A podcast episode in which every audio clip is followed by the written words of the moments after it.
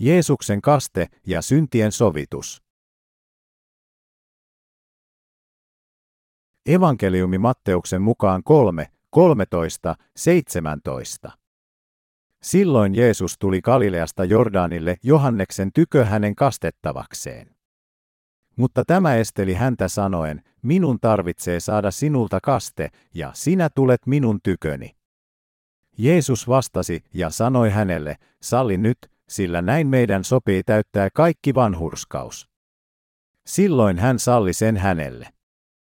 Kun Jeesus oli kastettu, nousi hän kohta vedestä, ja katso, taivaat aukenivat, ja hän näki Jumalan hengen tulevan alas niin kuin kyyhkysen ja laskeutuvan hänen päällensä. Ja katso, taivaista kuului ääni, joka sanoi, tämä on minun rakas poikani, johon minä olen mielistynyt. Onko ketään, joka vielä kärsii synnistä? Onko synnin orjuutemme loppunut? Joo. Meidän Herramme Jumala on katkaissut synnin kahleet kaikilta ihmisiltä. Kaikki ne, joilla on vaikeuksia synnin alla, ovat orjia synnistä, mutta lunastuksensa ansiosta Herramme katkaisi ne kokonaan. Hän poisti kaikki syntimme. Onko vielä ketään, joka kärsii synnistä? Meidän on ymmärrettävä, että taistelumme syntiä vastaan on päättynyt. Emme koskaan enää kärsi synnissä. Synnin orjuutemme loppui, kun Jeesus lunasti meidät kasteensa ja verensä kanssa. Kaikki syntimme loppuivat silloin ja siellä. Jumalan poika on sovittanut kaikki meidän syntimme. Jumala maksoi kaikki syntimme Jeesuksen kautta, joka vapautti meidät ikuisesti. Tiedätkö kuinka paljon ihmiset kärsivät synneistään? Se alkoi Adamin ja Eevan ajoilta. Ihmiskunta kärsii Adamilta perityistä synneistä. Mutta meidän Jumalamme teki liiton, joka on kirjoitettu Mooseksen kirjan 3, 15, säsä, ja liitto oli, että hän vapauttaa kaikki syntiset. Hän sanoi, että ihmiset lunastetaan synneistään Jeesuksen Kristuksen uhrin kautta veden ja hengen kautta. Kun aika tuli, Jumala lähetti vapahtajamme Jeesuksen asumaan keskuudessamme. Hän lupasi myös lähettää Johannes Kastajan Jeesuksen edelle ja hän piti lupauksensa. Markus 1, 1, 8 sanoo Jeesuksen Kristuksen, Jumalan pojan, evankeliumin alku. Niin kuin on kirjoitettuna profeetta Esajan kirjassa, katso, minä lähetän enkelini sinun edelläsi, ja hän on valmistava sinun tiesi. Huutavan ääni kuuluu erämaassa, valmistakaa Herralle tie, tehkää polut hänelle tasaisiksi, niin Johannes Kastaja saarnasi erämaassa parannuksen kastetta syntien anteeksi saamiseksi. Ja koko Juudean maa ja kaikki jerusalemilaiset vaelsivat hänen tykönsä, ja hän kastoi heidät Jordanin virrassa, kun he tunnustivat syntinsä. Ja Johanneksella oli puku kamelin karvoista ja vyötäisillään nahkavyö, ja hän söi heinäsirkkoja ja metsähunaja. Ja hän saarnasi sanoen, minun jälkeeni tulee minua väkevämpi, jonka kengänpaulaa minä en ole kelvollinen maahan kumartuneena päästämään. Minä kastan teidät vedellä, mutta hän kastaa teidät pyhällä hengellä. Johannes Kastaja, evankeliumin todistaja ja edelläkävijä. Kuka on Johannes Kastaja? Viimeinen ylimmäinen pappi ja koko ihmiskunnan edustaja. Kaste kreikaksi, baptisma, tarkoittaa pohjimmiltaan upottaa, mutta se tarkoittaa myös pestyä, haudata, upotettava tai siirtyä siihen. Kun Jeesus kastettiin, Jumalan vanhurskaus täyttyi. Vanhurskaus on dikaosune kreikaksi, mikä tarkoittaa olla oikeudenmukainen, ja se tarkoittaa myös oikein, sopivin tai oikeudenmukaisin tila. Jeesus kastettiin, jotta hänestä voisi tulla vapahtaja parhaalla ja oikealla tavalla. Siksi ne, jotka uskovat Jeesuksen kasteeseen ja ristiin, saavat lunastuksen lahjan Jumalalta. Uudessa testamentissa Johannes Kastaja on vanhan testamentin viimeinen korkein pappi. Katsotaanpa Matteus 11, 10, 11. Raamattu sanoo, että Johannes Kastaja on ihmiskunnan edustaja ja Uuden testamentin aikakauden korkeimpana pappina hän siirsi kaikki maailman synnit Jeesukselle, palvellen siten vanhan testamentin ylipappeutta. Jeesus itse todisti Johanneksesta. Hän sanoi Matteuksen 11, 13, 14, säsä, sillä kaikki profeetat ja laki ovat ennustaneet Johannekseen asti, ja jos tahdotte ottaa vastaan, hän on Elias, joka oli tuleva. Siksi Johannes Kastaja, joka kastoi Jeesuksen, oli ylimmäisen papin Aaronin ja viimeisen ylipapin jälkeläinen. Raamattu todisti myös, että Johannes oli Aaronin jälkeläinen vanhassa testamentissa, evankeliumi Lukkaan mukaan 1, 5, ensimmäinen aikakirja 24.10. Miksi Johannes sitten asui erämaassa yksin, pukeutuneena kamelin karvasta tehtyyn kankaaseen? Sen piti ottaa ylipappi. Koko ihmiskunnan edustajana Johannes Kastaja ei voinut elää ihmisten keskellä. Niinpä hän huusi kansalle, tehkää parannus, te kyykärmeet, ja kastoivat heidät parannuksen hedelmäksi palauttaakseen ihmiset Jeesuksen luo, joka ottaisi pois kaikki heidän syntinsä. Ennen kaikkea Johannes Kastaja siirsi maailman synnit Jeesukselle pelastuksemme vuoksi, kun hän laski kätensä Jeesuksen pään päälle. Kaksi kastetta. Miksi Johannes Kastaja kastaa ihmisiä? Saada ihmiset katumaan kaikkia syntejään ja uskomaan Jeesuksen kasteeseen pelastukseksi. Johannes Kastaja kastoi ihmisiä ja sitten Jeesuksen. Ensimmäinen oli parannuksen kaste, joka kutsui syntisiä palaamaan Jumalan luo. Monet ihmiset, jotka kuulivat Jumalan sanat Johanneksen kautta, hylkäsivät epäjumalinsa ja palasivat hänen luokseen. Toinen kaste oli Jeesuksen kaste, kaste, joka siirsi kaikki maailman synnit Jeesuksen päälle. Johannes kastaja kastoi Jeesuksen täyttääkseen Jumalan vanhurskauden. Toisin sanoen Johannes Kastaja kastoi Jeesuksen pelastaakseen kaikki ihmiset heidän synneistään, evankeliumi Matteuksen mukaan 3.15. Miksi Johanneksen täytyi kastaa Jeesus? Pyyhkiäkseen pois maailman synnit Jumalan täytyi antaa Johanneksen siirtää kaikki synnit Jeesuksen päälle, jotta häneen uskovat ihmiset pelastuisivat. Johannes Kastaja oli Jumalan palvelija, jonka tehtävänä oli siirtää kaikki maailman synnit Jeesukselle kasteen kautta ja todistaa Jeesuksesta, jotta koko ihmiskunta tekisi parannuksen ja pestään synneistään uskomalla lunastuksen evankeliumi. Siksi Johannes joutui asumaan yksin erämaassa. Johannes Kastajan aikana Israelin kansa oli turmeltunut ja mätä ytimeen myöten. Niinpä Jumala oli sanonut vanhassa testamentissa, Malakia 4, 5, 6, katso, minä lähetän teille profeetta Elian, ennen kuin tulee Herran päivä, se suuri ja peljättävä. Ja hän on kääntävä jälleen isien sydämet lasten puoleen, ja lasten sydämet heidän isiensä puoleen, etten minä tulisi ja löisi maata, vihkisi sitä tuhon omaksi. Jumalan silmissä kaikki Israelin kansa, joka oli ennen palvonut Jehovaa, olivat korruptoituneita. Kukaan ei ollut vanhurskas hänen edessään.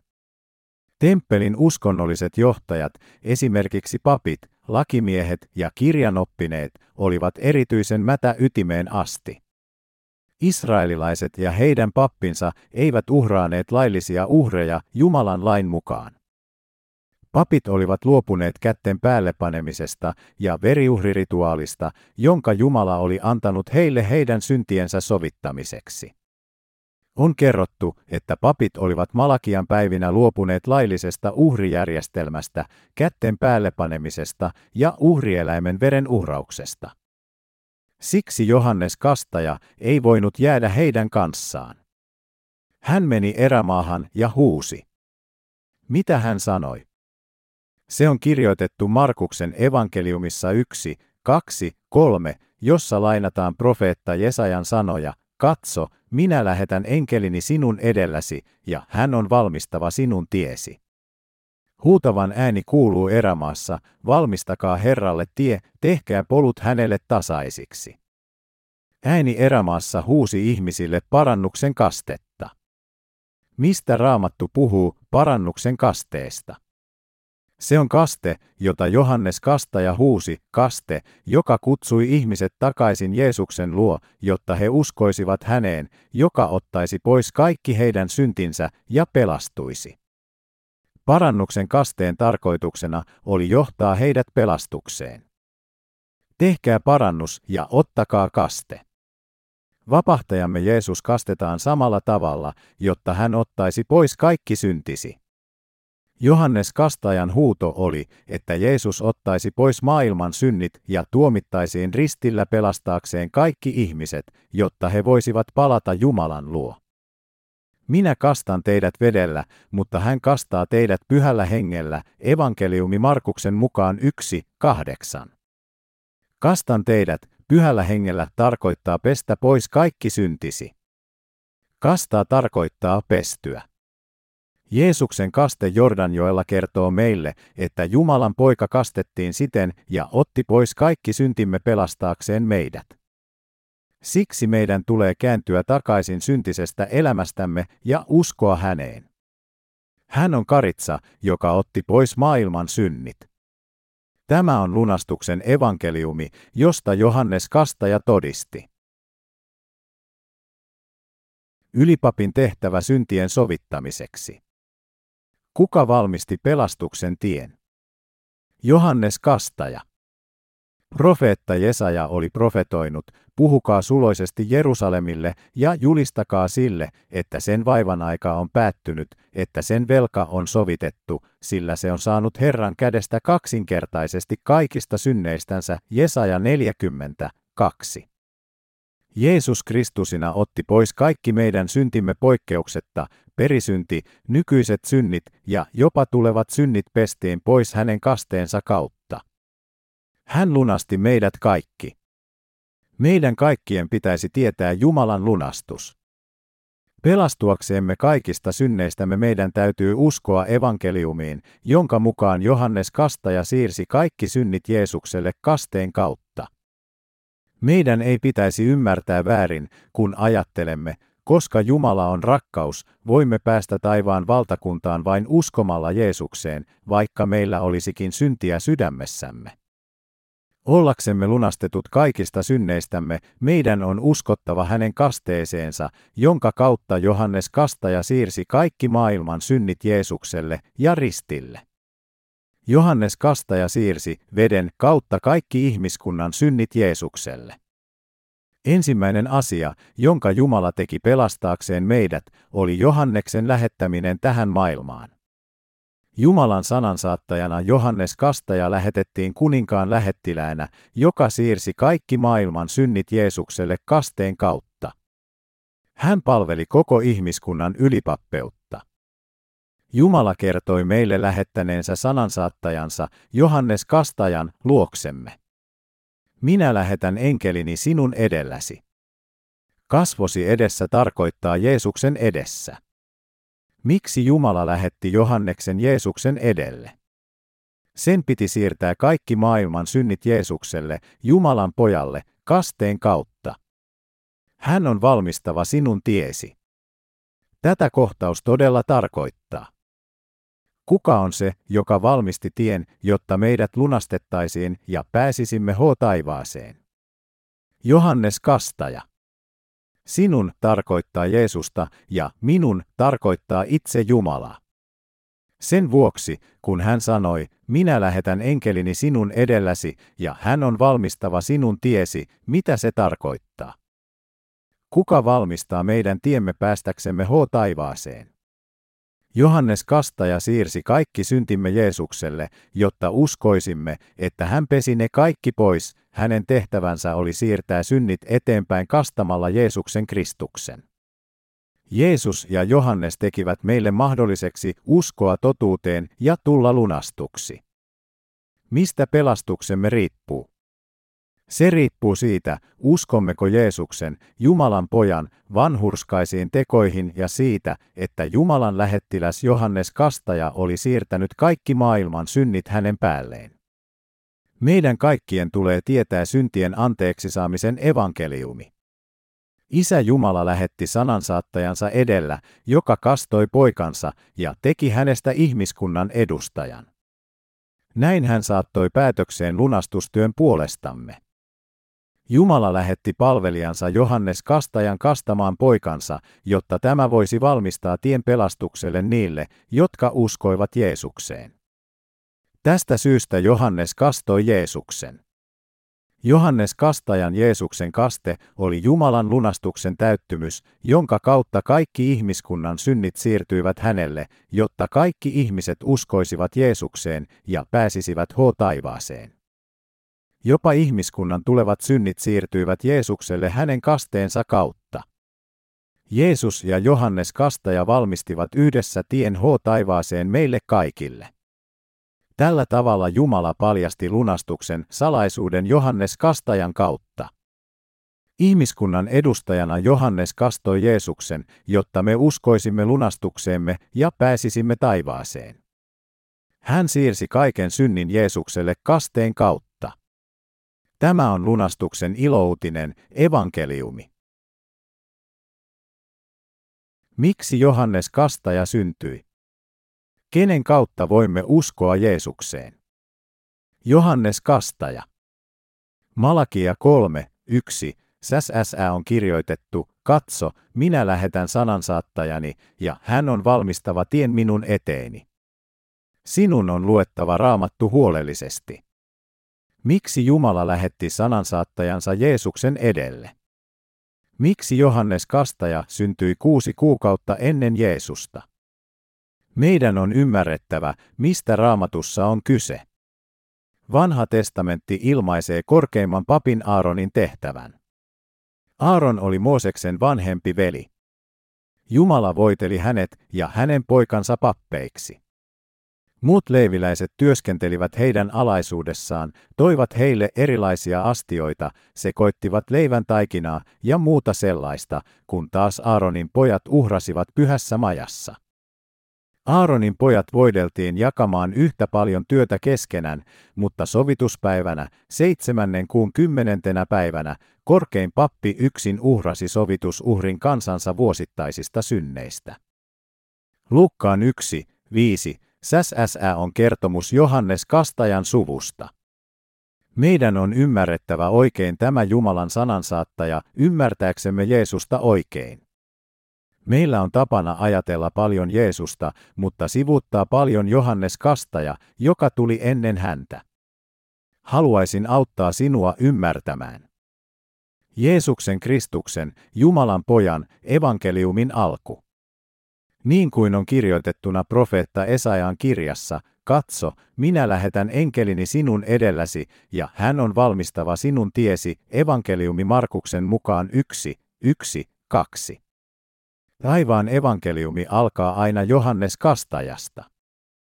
Kun opimme täysin Johannes Kastajasta, voimme selvästi ymmärtää Jeesuksen lunastuksen evankeliumin ja uskoa siihen. Se on samanlaista kuin kuunnella eri puolille maailmaa lähettämiämme lähettiläitä ymmärtääksemme kaikkien kansojen tilanteita.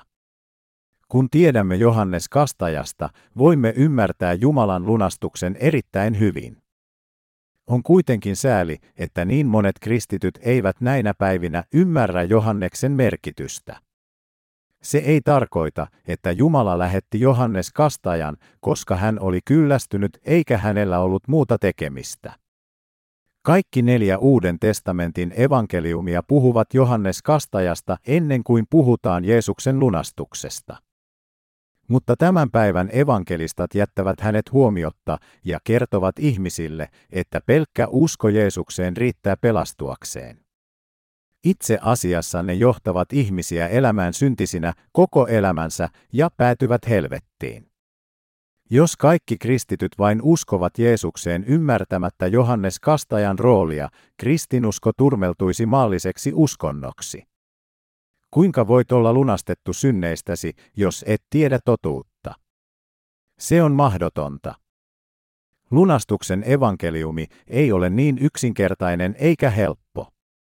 Niin monet ihmiset ajattelevat, että lunastus piilee uskossamme ristiin, koska Jeesus kuoli ristillä puolestamme. Kuitenkin, jos uskot vain hänen ristiinnaulitsemiseensa tietämättä koko totuutta syntien siirtämisestä, sellainen usko ei johda täydelliseen lunastukseen, olipa uskosi kuinka vahva tahansa. Jumala lähetti Johannes Kastajan kertomaan maailmalle, kuinka lunastus oli määrä toteuttaa ja kuinka Jeesus ottaisi pois maailman synnit. Vasta kun tiedämme koko totuuden, ymmärrämme, että Jeesus on Jumalan poika, joka otti kaikki syntimme päälleen. Johannes Kastaja kertoo meille lunastuksen totuudesta. Hän kertoo meille, kuinka hän tuli todistamaan, että Jeesus oli Jumala ja todellinen valo. Hän väitti selvästi, ettei hän ollut tuo valo, vaan valon todistaja. Hän todisti myös Johanneksen ensimmäinen luvussa, että hän valmisteli lunastuksen evankeliumin kastamalla Jeesuksen Kristuksen. Jos meillä ei olisi todistusta Johannes Kastajan lunastuksesta, kuinka voisimme uskoa Jeesukseen? Emme ole koskaan nähneet Jeesusta, ja kun olemme kotoisin eri kulttuureista ja uskonnoista, kuinka on mahdollista uskoa Jehovaan Jumalamme? Koska meillä on niin erilaisia uskontoja kaikkialla maailmassa, kuinka voimme tuntea Jeesuksen Kristuksen? Mistä voisimme tietää, että Jeesus oli itse asiassa Jumalan poika, joka lunasti meidät ottamalla päälleen kaikki maailman synnit? Meidän on tutkittava vanhaa testamenttia löytääksemme lunastuksen sanat alusta alkaen ja tietääksemme, että Jeesus on vapahtajamme. Meidän on hankittava oikea tieto, jotta meillä olisi oikea usko. Emme voi tehdä mitään ilman todellista tietoa. Uskoaksemme Jeesukseen ja pelastuaksemme meidän on tunnettava lunastuksen evankeliumi, josta Johannes Kastaja todisti, ja hänen roolinsa siinä. Jotta uskomme täydellisesti Kristukseen, meidän on tiedettävä totuus lunastuksesta. Siksi, kuten Jeesus sanoi, ja te tulette tuntemaan totuuden, ja totuus on tekevä teidät vapaiksi, evankeliumi Johanneksen mukaan 8.32, meidän on tiedettävä Jeesuksen lunastuksen totuus. Todistukset raamatussa. Mistä neljä evankeliumia alkavat? Johannes Kastajan tulemisesta lähtien. Menkäämme eteenpäin tutkimaan kaikkia raamatun lunastuksen todisteita. Selvittäkäämme, mitä neljä evankeliumia sanovat Johannes Kastajasta, kuka hän oli, miksi häntä kutsuttiin ihmiskunnan edustajaksi tai viimeiseksi korkeimmaksi pappiksi, kuinka kaikki maailman synnit siirtyivät Jeesukselle. Häntä ja ottiko Jeesus kaikki syntimme päälleen vai ei? Meidän tulee kiinnittää huomiota siihen, että kaikki neljä evankeliumia alkavat Johannes Kastajalla. Johannes 1, 6 ilmoittaa yhden evankeliumin tärkeimmistä tosiseikoista.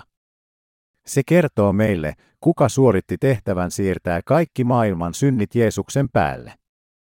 Oli mies, Jumalan lähettämä, hänen nimensä oli Johannes.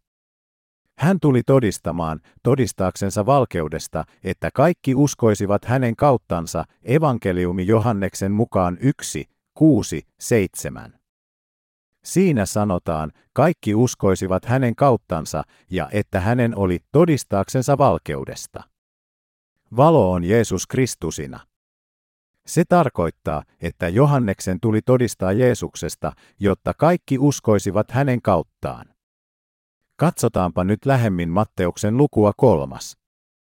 Matteus 3, 13, 17. Silloin Jeesus tuli Galileasta Jordaanille Johanneksen tykö hänen kastettavakseen. Mutta tämä esteli häntä sanoen, minun tarvitsee saada sinulta kaste, ja sinä tulet minun tyköni. Jeesus vastasi ja sanoi hänelle, salli nyt, sillä näin meidän sopii täyttää kaikki vanhurskaus. Silloin hän salli sen hänelle. Kun Jeesus oli kastettu, nousi hän kohta vedestä, ja katso, taivaat aukenivat, ja hän näki Jumalan hengen tulevan alas niin kuin kyyhkysen, ja laskeutuvan hänen päällensä. Ja katso, taivaista kuului ääni, joka sanoi, tämä on minun rakas poikani, johon minä olen mielistynyt. Miksi meidän täytyy ymmärtää Johanneksen sukua? Koska raamattu kertoo meille, että Johannes on koko ihmiskunnan korkein pappi. Johannes Kastaja kastoi Jeesuksen saattamaan kaikki maailman syntit anteeksi. Kaste, jonka Jeesus sai Johannekselta, oli pelastuksemme kannalta tärkein tapahtuma. Mutta ymmärtääksemme ja uskoaksemme koko totuuden täysin yksityiskohtaisesti, meidän tulee ensin tutkia tarkasti Johannes Kastajaa. Luukas 1, 1, 14, koska monet ovat ryhtyneet tekemään kertomusta meidän keskuudessamme tosiksi tunnetuista tapahtumista, sen mukaisesti kuin meille ovat kertoneet ne, jotka alusta asti ovat omin silminne nähneet ja olleet sanan palvelijoita, niin olen minäkin, tarkkaan tutkittuani alusta alkaen kaikki, päättänyt kirjoittaa ne järjestyksessään sinulle. Korkea-arvoinen Teofilus, että oppisit tuntemaan, kuinka varmat ne asiat ovat, jotka sinulle on opetettu. Herodeksen, Juudean kuninkaan, aikana oli pappi, nimeltä Sakarias, Abian osastoa. Ja hänen vaimonsa oli Aaronin tyttäriä, ja tämän nimi oli Elisabet. He olivat molemmat hurskaita Jumalan edessä, vaeltaen kaikissa Herran käskyissä ja säädöksissä nuhteettomina. Mutta heillä ei ollut lasta, sillä Elisabet oli hedelmätön, ja he olivat molemmat tulleet iällisiksi. Niin tapahtui, kun hänen osastonsa palvelusvuoro tuli ja hän toimitti papillisia tehtäviä Jumalan edessä, että hän tavanmukaisessa pappistehtävien. Arpomisessa sai osaksensa mennä Herran temppeliin suutsuttamaan. Ja kaikki kansa oli suitsuttamisen aikana ulkopuolella rukoilemassa. Silloin ilmestyi hänelle Herran enkeli seisoen suitsutusalttarin oikealla puolella. Ja hänet nähdessään Sakarias hämmästyi, ja hänet valtasi pelko. Mutta enkeli sanoi hänelle, älä pelkää, Sakarias, sillä sinun rukouksesi on kuultu, ja vaimosi Elisabet on synnyttävä sinulle pojan, ja sinun on annettava hänelle nimi Johannes. Ja hän on oleva sinulle iloksi ja riemuksi, ja monet iloitsevat hänen syntymisestään. Tässä luke, Jeesuksen opetuslapsi, kertoo meille yksityiskohtaisesti Johanneksen sukua. Luukas, Jeesuksen opetuslapsi, selittää Johanneksen sukua alusta alkaen. Luukas oli opettanut evankeliumia miehelle nimeltä Theophilus, joka oli kotoisin eri kulttuurista eikä tiennyt Herrasta. Joten opettaakseen hänelle Jeesuksesta, syntisten vapahtajasta, Luukas ajatteli, että hänen täytyi selittää yksityiskohtaisesti Johannes Kastajan suku. Koska olemme myös pakanoita eri roduista, emme voi ymmärtää Jeesuksen pelastusta, ellei sitä ole erikseen selitetty askel askeleelta. Selvitetään, mitkä ovat yksityiskohdat. Lukkaan 1, 5, 9, SSS hän kertoo, Herodeksen, Juudean kuninkaan, aikana oli pappi, nimeltä Sakarias, Abian osastoa. Ja hänen vaimonsa oli Aaronin tyttäriä, ja tämän nimi oli Elisabet. He olivat molemmat hurskaita Jumalan edessä, vaeltaen kaikissa Herran käskyissä ja säädöksissä nuhteettomina. Mutta heillä ei ollut lasta, sillä Elisabet oli hedelmätön, ja he olivat molemmat tulleet iällisiksi. Niin tapahtui, kun hänen osastonsa palvelusvuoro tuli ja hän toimitti papillisia tehtäviä Jumalan edessä, että hän tavanmukaisessa pappistehtävien arpomisessa sai osaksensa mennä Herran temppeliin suutsuttamaan. Täällä tapahtui tapaus, kun Sakarias palveli Jumalaa pappeuden tavan mukaisesti. Luukas todisti selvästi, että Sakarias oli Aaronin jälkeläinen. Mihin divisioonaan Sakarias sitten kuului? Tämä on erittäin tärkeä seikka. Hän selitti, niin tapahtui, kun hänen osastonsa palvelusvuoro tuli ja hän toimitti papillisia tehtäviä Jumalan edessä. Voimme nähdä, että Luukas tiesi Sakariaan niin hyvin, että hän selitti lunastuksen evankeliumin mainitsemalla sekä Sakariaan että Elisabetin. Johannes Kastaja syntyi Sakarialle ja hänen vaimolleen Elisabetille, joka oli yksi Aaronin tyttäristä. Katsotaanpa nyt Sakariaan, Johanneksen isän, sukua. Johannes Kastajan suku. Kenen jälkeläinen oli Johannes Kastaja? Aaron, ylipappi. Ymmärtääksemme Johannes Kastajan sukua, meidän on luettava vanha testamentti, ensimmäinen. Aikakirja 24, 1, 19. Ama olivat Aaronin poikien osastot, Aaronin pojat olivat Nadab, Abihu, Eleasar ja Itamar, mutta Nadab ja Abihu kuolivat ennen isäänsä, eikä heillä ollut poikia. Niin palvelivat ainoastaan Eleasar ja Itamar pappeina, ja David yhdessä Sadokin kanssa, joka oli Eleasarin poikia, ja Ahimelekin kanssa, joka oli Itamarin poikia, jakoi heidät osastoihin heidän palvelusvuorojensa mukaan. Kun Eleasarin pojilla havaittiin olevan enemmän päämiehiä kuin Iitamarin pojilla, jaettiin heidät niin, että Eleasarin pojat saivat 16 päämiestä perhekunnilleen ja Iitamarin pojat kahdeksan päämiestä perhekunnilleen. Heidät jaettiin arvalla, toiset niin kuin toisetkin, sillä pyhäkköruhtinaat ja Jumalan ruhtinaat otettiin sekä Eleasarin pojista että Iitamarin pojista, ja Semaja, Netanelin poika, kirjuri, joka oli Leivin sukua, kirjoitti heidät muistiin kuninkaan, päämiesten, pappi Saadokin ja Ahimelekin, Ebiatarin pojan sekä pappien ja leiviläisten perhekuntien päämiesten. Läsnä ollessa. Yksi perhekunta otettiin vuorotellen Eleasarin ja Iitamarin suvusta. Ensimmäinen arpa tuli Jojaribille, toinen Jedajalle, kolmas Haarimille, neljäs Seoromille, viides Malkialle, kuudes Miaminille, seitsemäs Koosille, kahdeksas Abialle, yhdeksäs Jeesualle, kymmenes Sekanjalle, yhdestoista Eliasibille, kahdestoista Jaakimille, kolmastoista Huppalle, neljästoista Jesebabille, viidestoista Bilkalle, kuudestoista Immerille, seitsemästoista Hesirille, kahdeksastoista Pissekselle, yhdeksästoista Petahjalle, kahdeskymmentä Hesekielille, kahdeskymmentäyhdes Jaakinille.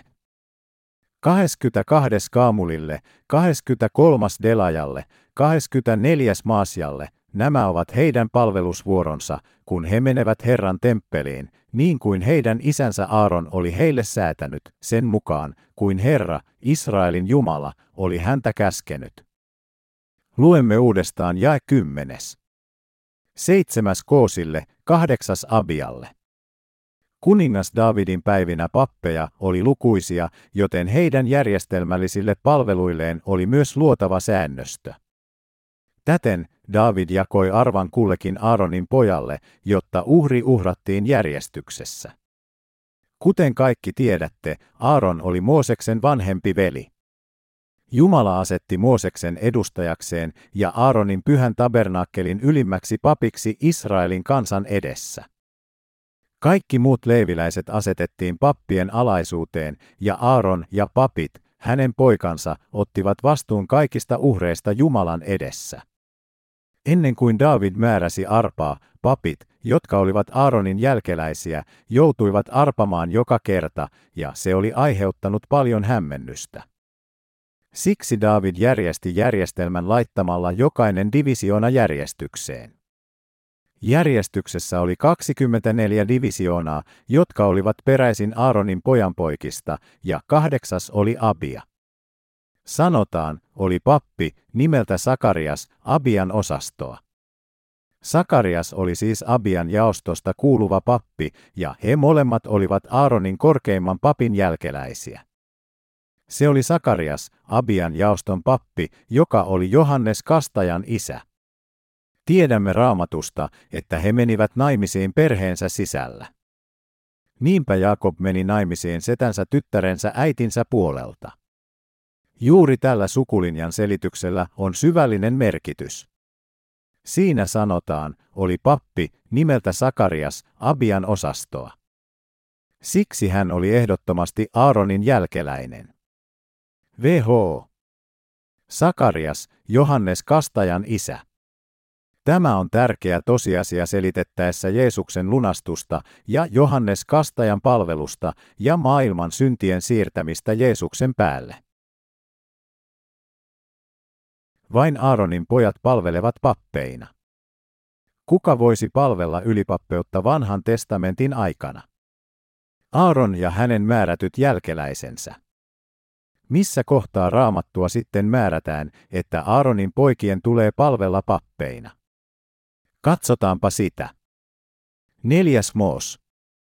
20, 22, 29 ja he lähtivät liikkeelle kaadeksesta. Ja israelilaiset, koko kansa, tulivat Hoorin vuorelle.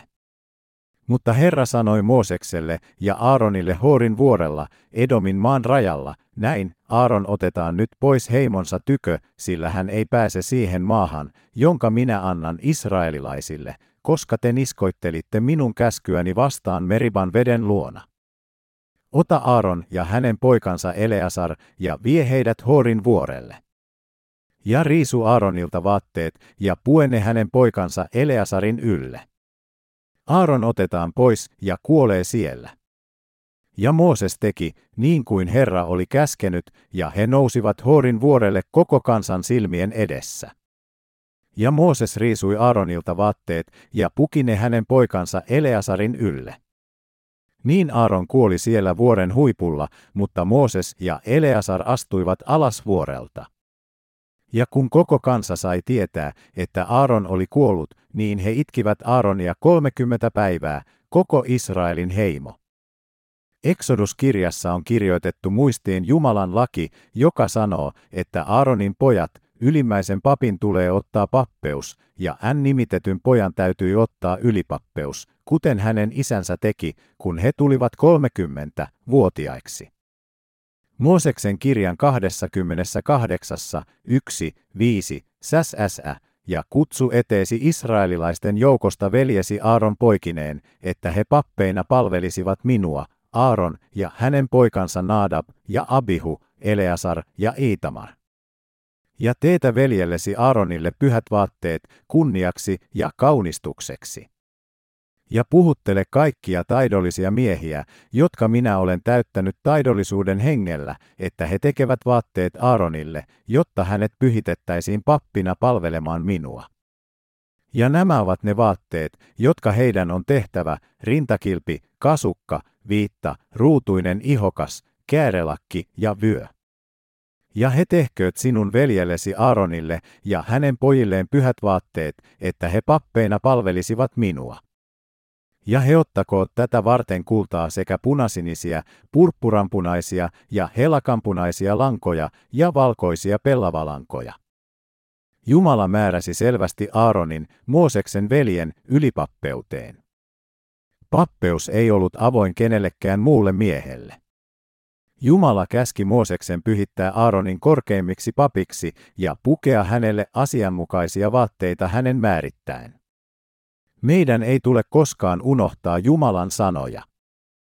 Myös Mooseksen kirjan 29, 1, 9, säsä, tee heille näin, pyhittääksesi heidät pappeina palvelemaan minua, ota mullikka, ja kaksi virheetöntä oinasta, ja happamatonta leipää, ja öljyyn leivottuja happamattomia kakkuja, ja öljyllä voideltuja happamattomia ohukaisia, leivone lestyistä nisujauhoista ja pane ne samaan koriin ja tuo ne korissa samalla kertaa kuin tuot mullikan ja kaksi oinasta.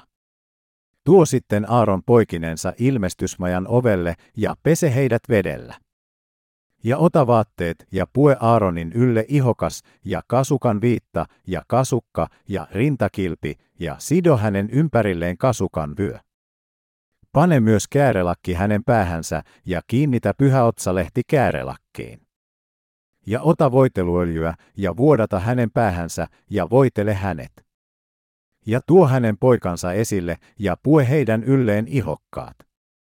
Ja vyötä heidät vyöllä, sekä Aaron että hänen poikansa, ja sido päähineet heidän päähänsä, että pappeus olisi heillä ikuisena säätynä. Vihinäin virkaansa Aaron ja hänen poikansa.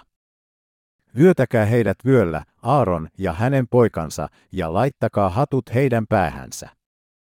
Pappeus on heidän ikuisena säädöksenä. Joten sinun tulee vihkiä Aaron ja hänen poikansa. Jumala määräsi, että vain Aaron ja hänen poikansa piti vihkiä palvelemaan ikuisesti pappeutta. Kun hän nimenomaan sanoi, pappeus olisi heillä ikuisena säätynä, se merkitsi, että pappeus oli tehokas myös sen jälkeen, kun Jeesus tuli tähän maailmaan. Luukas selittää perusteellisesti, että Sakarias oli korkeimman Aaronin jälkeläinen. Kun Sakarias palveli pääpappina Jumalan edessä Herran temppelissä, enkeli ilmestyi ja kertoi hänelle, että hänen rukouksensa kuultiin, että hänen vaimonsa Elisabet synnyttäisi hänelle pojan. Sakarias ei voinut uskoa tätä ja sanoi, vaimoni on pitkälle edennyt, kuinka hän voisi synnyttää pojan. Hänen epäilyksensä vuoksi Jumala mykisi hänet hetkeksi osoittaakseen, että hänen sanansa olivat totta. Aikanaan hänen vaimonsa tuli raskaaksi ja hetken kuluttua neitsyt Maria tuli myös raskaaksi. Molemmat tapaukset olivat Jumalan valmistamia tekoja meidän pelastukseksemme. Pelastaakseen kurjan ihmiskunnan hänen täytyi lähettää palvelijansa Johannes ja ainosyntyinen poikansa Jeesus tähän maailmaan. Siksi Jumala kastoi poikansa Johanneksella siirtääkseen eteenpäin kaikki maailman synnit, jotta ne, jotka uskoivat häneen, pelastuisivat. Jumalan erityinen huolenpito. Kenet Jumala valmisteli Jeesuksen edessä lunastustyöhönsä? Johannes Kastaja. Jeesus Kristusina oli ihmiskunnan vapahtaja, joka syntyi neitsyt Marian ruumiista. Maria oli kihlattu Joosefille, joka oli Juudan jälkeläinen. Jeesuksen täytyi syntyä Juudan jälkeläisten kautta täyttääkseen Jumalan liiton, aivan kuten Johannes Kastajan täytyi syntyä Aaronin talossa, korkea P. Riest. Jumala valmisti nämä kaksi syntymään tähän maailmaan siinä järjestyksessä, Johannes ennen Jeesusta. Johannes syntyi, jotta hän voisi kastaa Jeesuksen ja siirtää kaikki maailman synnit hänen päälleen. Korkeimman papin jälkeläisen oli uhrattava sovitusuhri täyttääkseen Jumalan liiton, joka tehtiin vanhassa ja uudessa testamentissa. Jeesuksen lunastuksen evankeliumi oli toteutettava oikein, jotta kaikki ihmiset pelastuisivat. Eksodusissa Jumala antoi Israelille lakinsa ja liittonsa, Jumalan lait ja tabernaakkelin uhrijärjestelmä pappien pukeutumiseen, uhrien yksityiskohtiin ja pappeuden seuraamiseen pappien pojille asti. Jumala asetti Aaronin ja hänen jälkeläisensä ylipappeudeksi ikuisiksi ajoiksi. Siksi kaikki Aaronin jälkeläiset saattoivat uhrata teurasuhreja ja ylipapit saattoivat tulla vain Aaronin huoneesta. Näetkö miksi näin oli? Monien Aaronin jälkeläisten joukosta Jumala valitsi erään papin nimeltä Sakarias ja hänen vaimonsa Elisabet. Hän oli sanonut, katso, minä lähetän enkelini sinun edelläsi. Kun Jumala kertoi Sakarialle, että hän mahdollistaisi Elisabetille pojan saamisen ja että hänen piti antaa hänelle nimi Johannes, hän oli niin hämmästynyt, että hänestä tuli mykkä hänen käskystään, kunnes poika syntyi ja sai nimen. Todellakin, hänen talonsa syntyi poika. Kun oli aika antaa lapselle nimi Israelin tavan mukaan, pojalle annettiin nimi isänsä tai jonkun hänen sukulaisensa mukaan. Mutta Elisabetin synnyttämisen aika tuli, ja hän synnytti pojan. Ja kun hänen naapurinsa ja sukulaisensa kuulivat, että Herra oli tehnyt hänelle suuren laupeuden, iloitsivat he hänen kanssansa. Ja kahdeksantena päivänä he tulivat ympärileikkaamaan lasta ja tahtoivat antaa hänelle hänen isänsä mukaan nimen Sakarias. Mutta hänen äitinsä vastasi ja sanoi, ei suinkaan, vaan hänen nimensä on oleva Johannes. Niin he sanoivat hänelle, eihän sinun suvussasi ole ketään, jolla on se nimi. Ja he kysyivät viittomalla lapsen isältä, minkä nimen hän tahtoi hänelle annettavaksi. Niin hän pyysi taulun ja kirjoitti siihen nämä sanat, Johannes on hänen nimensä. Ja kaikki ihmettelivät. Ja kohta hänen suunsa aukeni, ja hänen kielensä vapautui, ja hän puhui kiittäen Jumalaa. Ja tuli pelko kaikille heidän ympärillään asuvaisille, ja koko Juudean vuorimaassa puhuttiin kaikista näistä tapahtumista, ja kaikki, jotka niistä kuulivat, panivat ne mieleensä ja sanoivat, mikähän tästä. Lapsesta tulee. Sillä Herran käsi oli hänen kanssansa evankeliumi Lukkaan mukaan 1, 57, 66. Sakarias oli vielä mykkä, kun hänen poikansa syntyi. Kun oli aika antaa lapselle nimi, sukulaiset ehdottivat, että vauvaa pitäisi kutsua Sakariaksi. Mutta hänen äitinsä vaati, että hänen nimensä tulisi olla John. Tässä yhteydessä omaiset sanoivat, ettei suvussa ollut ketään sillä nimellä ja että vauva pitäisi nimetä isänsä mukaan. Kun Elisabet jatkoi nimeä, sukulaiset menivät Sakariaan luo ja kysyivät, mikä vauvan nimi pitäisi olla. Koska Sakarias ei vielä osannut puhua, pyysi kirjoitustaulua ja kirjoitti Johanneksen. Kaikki sukulaiset ihmettelivät tätä epätavallista nimenvalintaa. Mutta nimeämisen jälkeen Sakarian suu avautui välittömästi. Hän ylisti Jumalaa ja täyttyi pyhällä hengellä ja profetoi. Siten Luukas kertoo Johannes Kastajan syntymästä Sakarian talossa. Oli pappi, nimeltä Sakarias, Abian osastoa. Jumalan erityisessä kaitselmuksessa Johannes Kastaja, ihmiskunnan edustaja, syntyi Sakarialle, Aaronin jälkeläiselle. Johannes Kastajan ja Jeesuksen Kristuksen kautta Jumala oli toteuttanut ihmiskunnan pelastuksen. Me pelastumme kaikista synneistämme uskomalla lunastuksen työhön, joka suoritetaan Johanneksen ja Jeesuksen Kristuksen kautta. Jeesuksen kaste. Miksi Johannes kastoi Jeesuksen? Ottamaan pois kaikki maailman synnit. Johannes Kastaja todisti, että Jeesus oli Jumalan poika ja hän otti pois kaikki syntimme. Hän oli Johannes Kastaja, Jumalan palvelija, joka lähetettiin todistamaan Jumalan pelastuksesta. Se ei tarkoita, etteikö Jumala itse sano meille olevansa vapahtajamme. Jumala toimii palvelijoidensa kautta seurakunnassa ja kaiken pelastuneen kansansa suun kautta.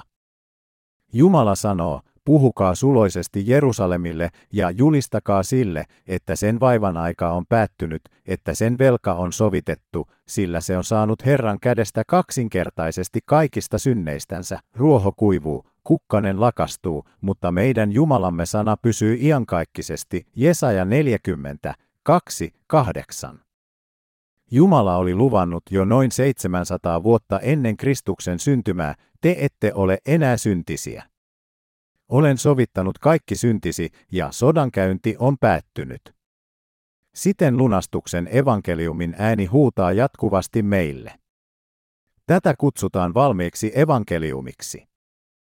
Kun ymmärrämme Johannes Kastajan teot ja todella ymmärrämme, että kaikki maailman synnit siirtyivät Jeesukselle Johannes Kastajan kautta, voimme kaikki vapautua synneistämme.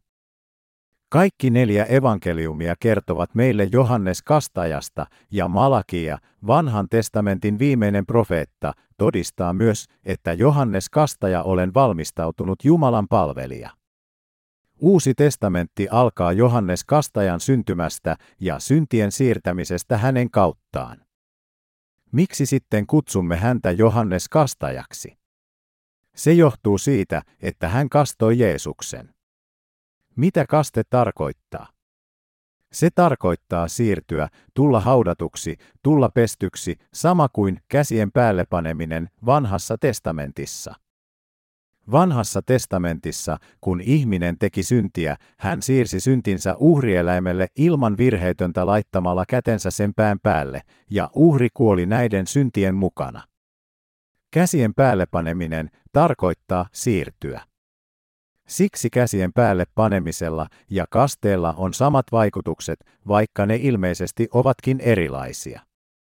Mikä sitten oli Jeesuksen kasteen merkitys? Hänen kasteensa oli meille ainoa tapa saada syntien anteeksi saaminen. Jumala oli säätänyt lain, että synti voidaan siirtää uhriksi kätten päälle panemisen kautta.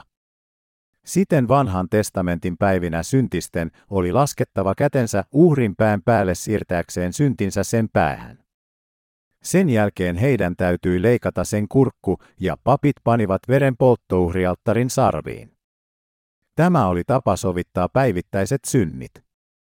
Kuinka he sitten sovittivat vuosittaiset synnit? Tässä tapauksessa korkein pappi Aaron uhrasi uhrin koko Israelin kansan puolesta. Koska Johannes Kastaja syntyi Aaronin sukuun, hänen oli soveliasta olla ylimmäinen pappi, ja Jumala määräsi hänet ennalta viimeiseksi ylimmäksi pappiksi lunastuslupauksensa mukaisesti. Johannes Kastaja oli koko ihmiskunnan edustaja ja viimeinen ylimmäinen pappi, koska vanha testamentti päättyi, kun Jeesus Kristusina syntyi. Kuka muu kuin Johannes Kastaja olisi voinut siirtää kaikki maailman synnit Jeesukselle uudessa testamentissa, aivan kuten Aaron oli sovittanut kansansa synnit vanhassa testamentissa. Vanhan testamentin viimeisenä ylipappina ja koko ihmiskunnan edustajana Johannes Kastaja siirsi kaikki maailman synnit Jeesukselle, kun hän kastoi hänet.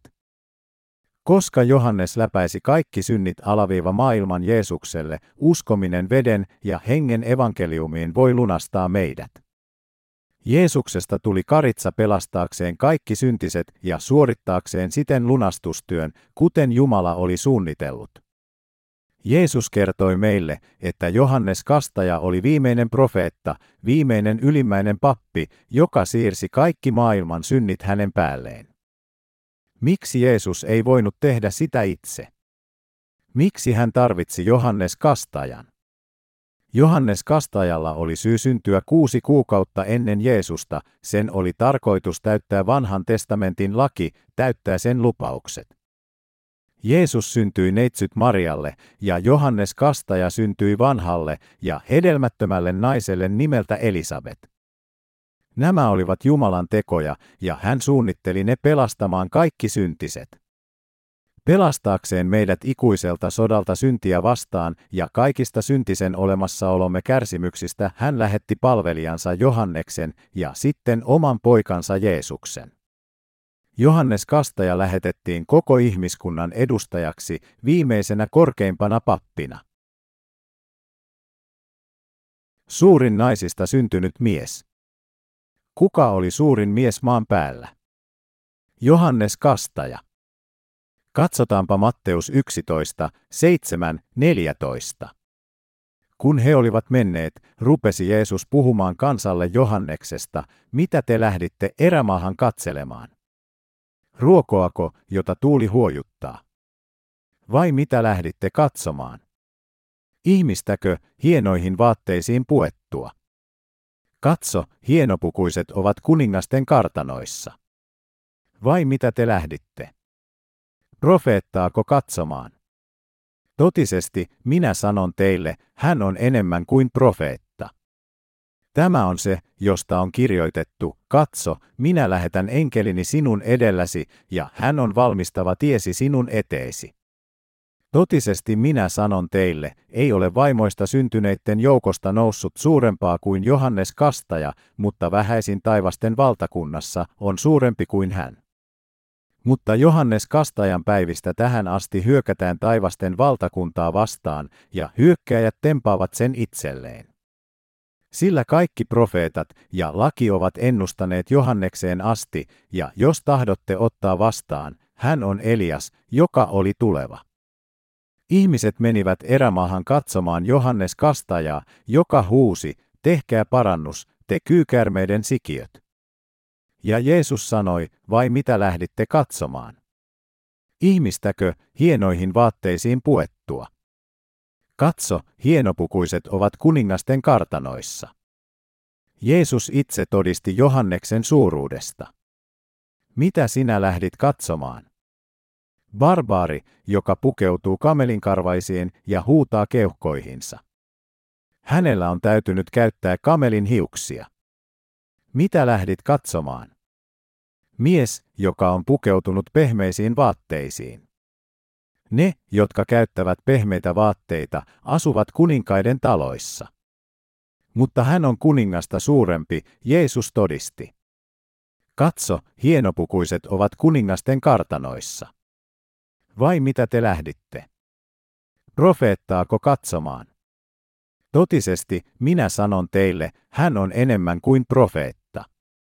Ennen vanhaan profeettoja pidettiin kuninkaita suurempina.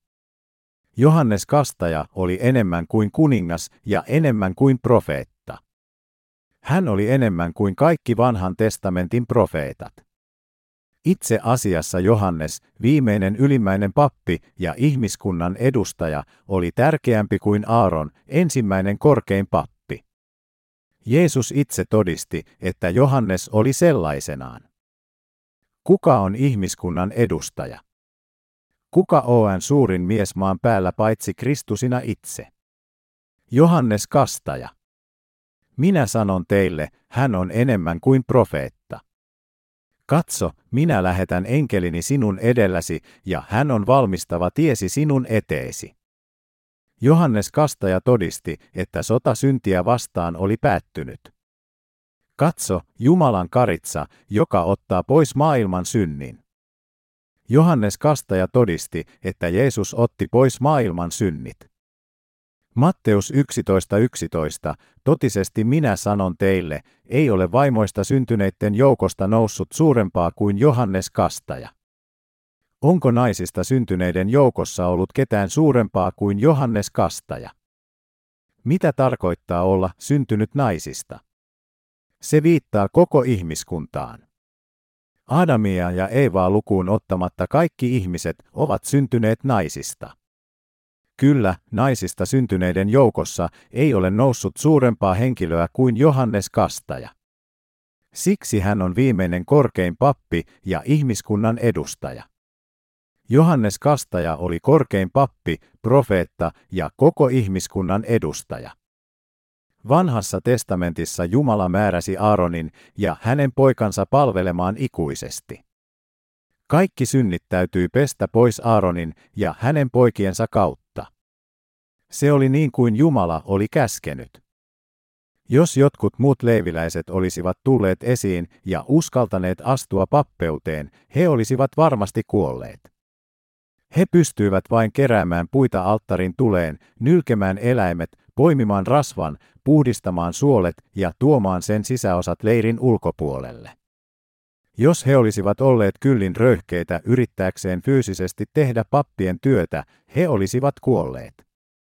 Se on Jumalan laki. He eivät voineet ylittää rajaa.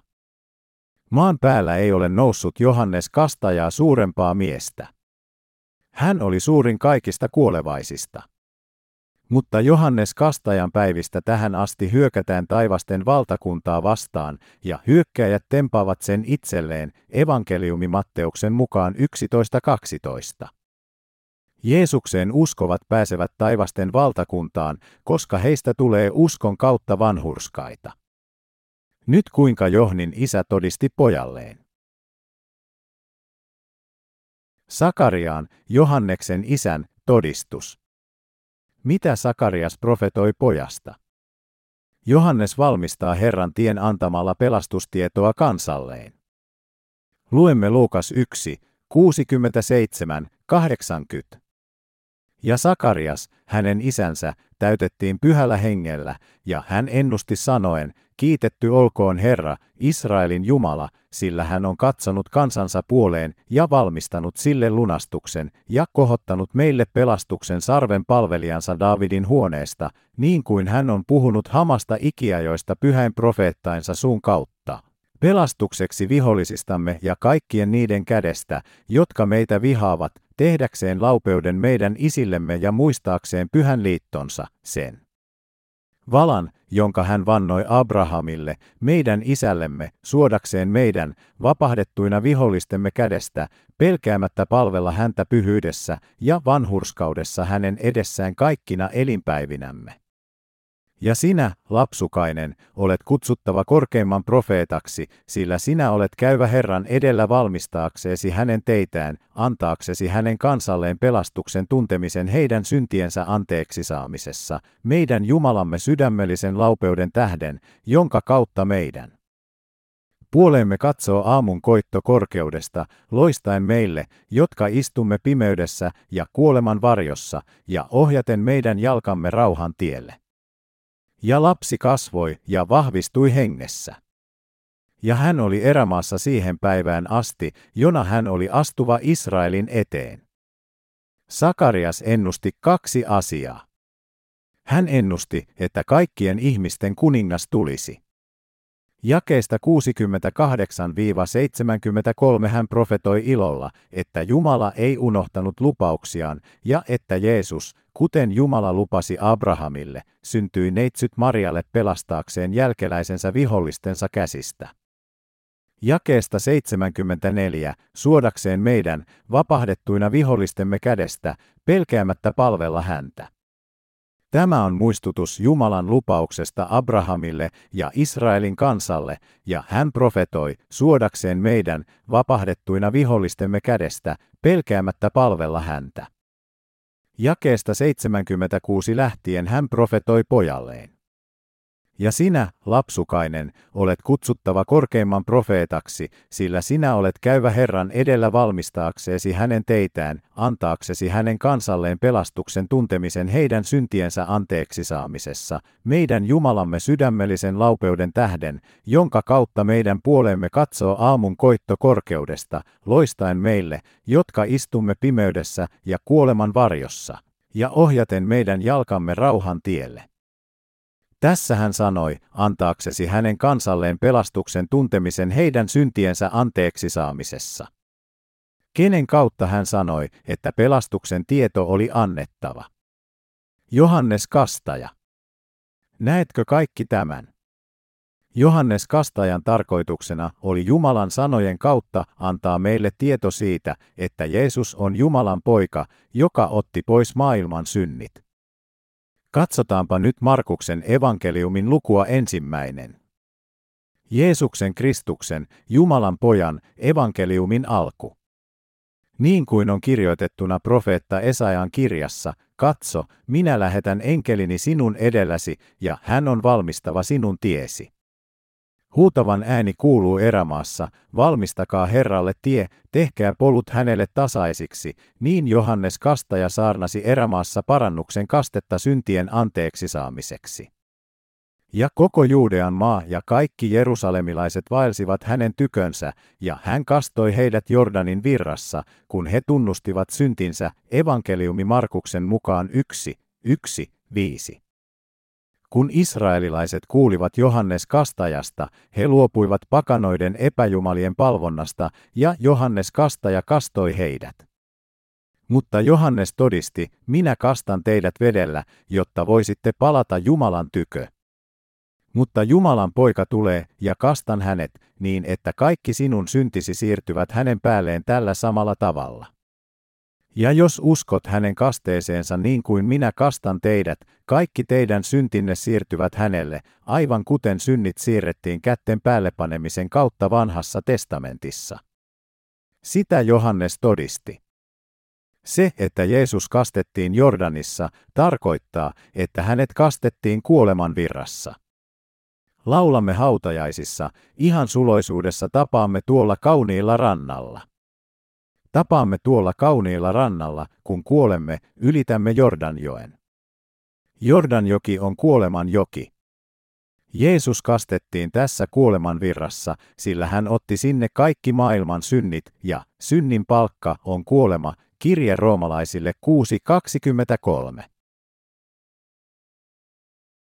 Kaste, joka siirtää syntimme. Mikä on käsien antityyppi Uudessa testamentissa? Jeesuksen kaste. Matteuksen evankeliumin 3, 13, 17, SSL luetaan, silloin Jeesus tuli Galileasta Jordaanille Johanneksen tykö hänen kastettavakseen.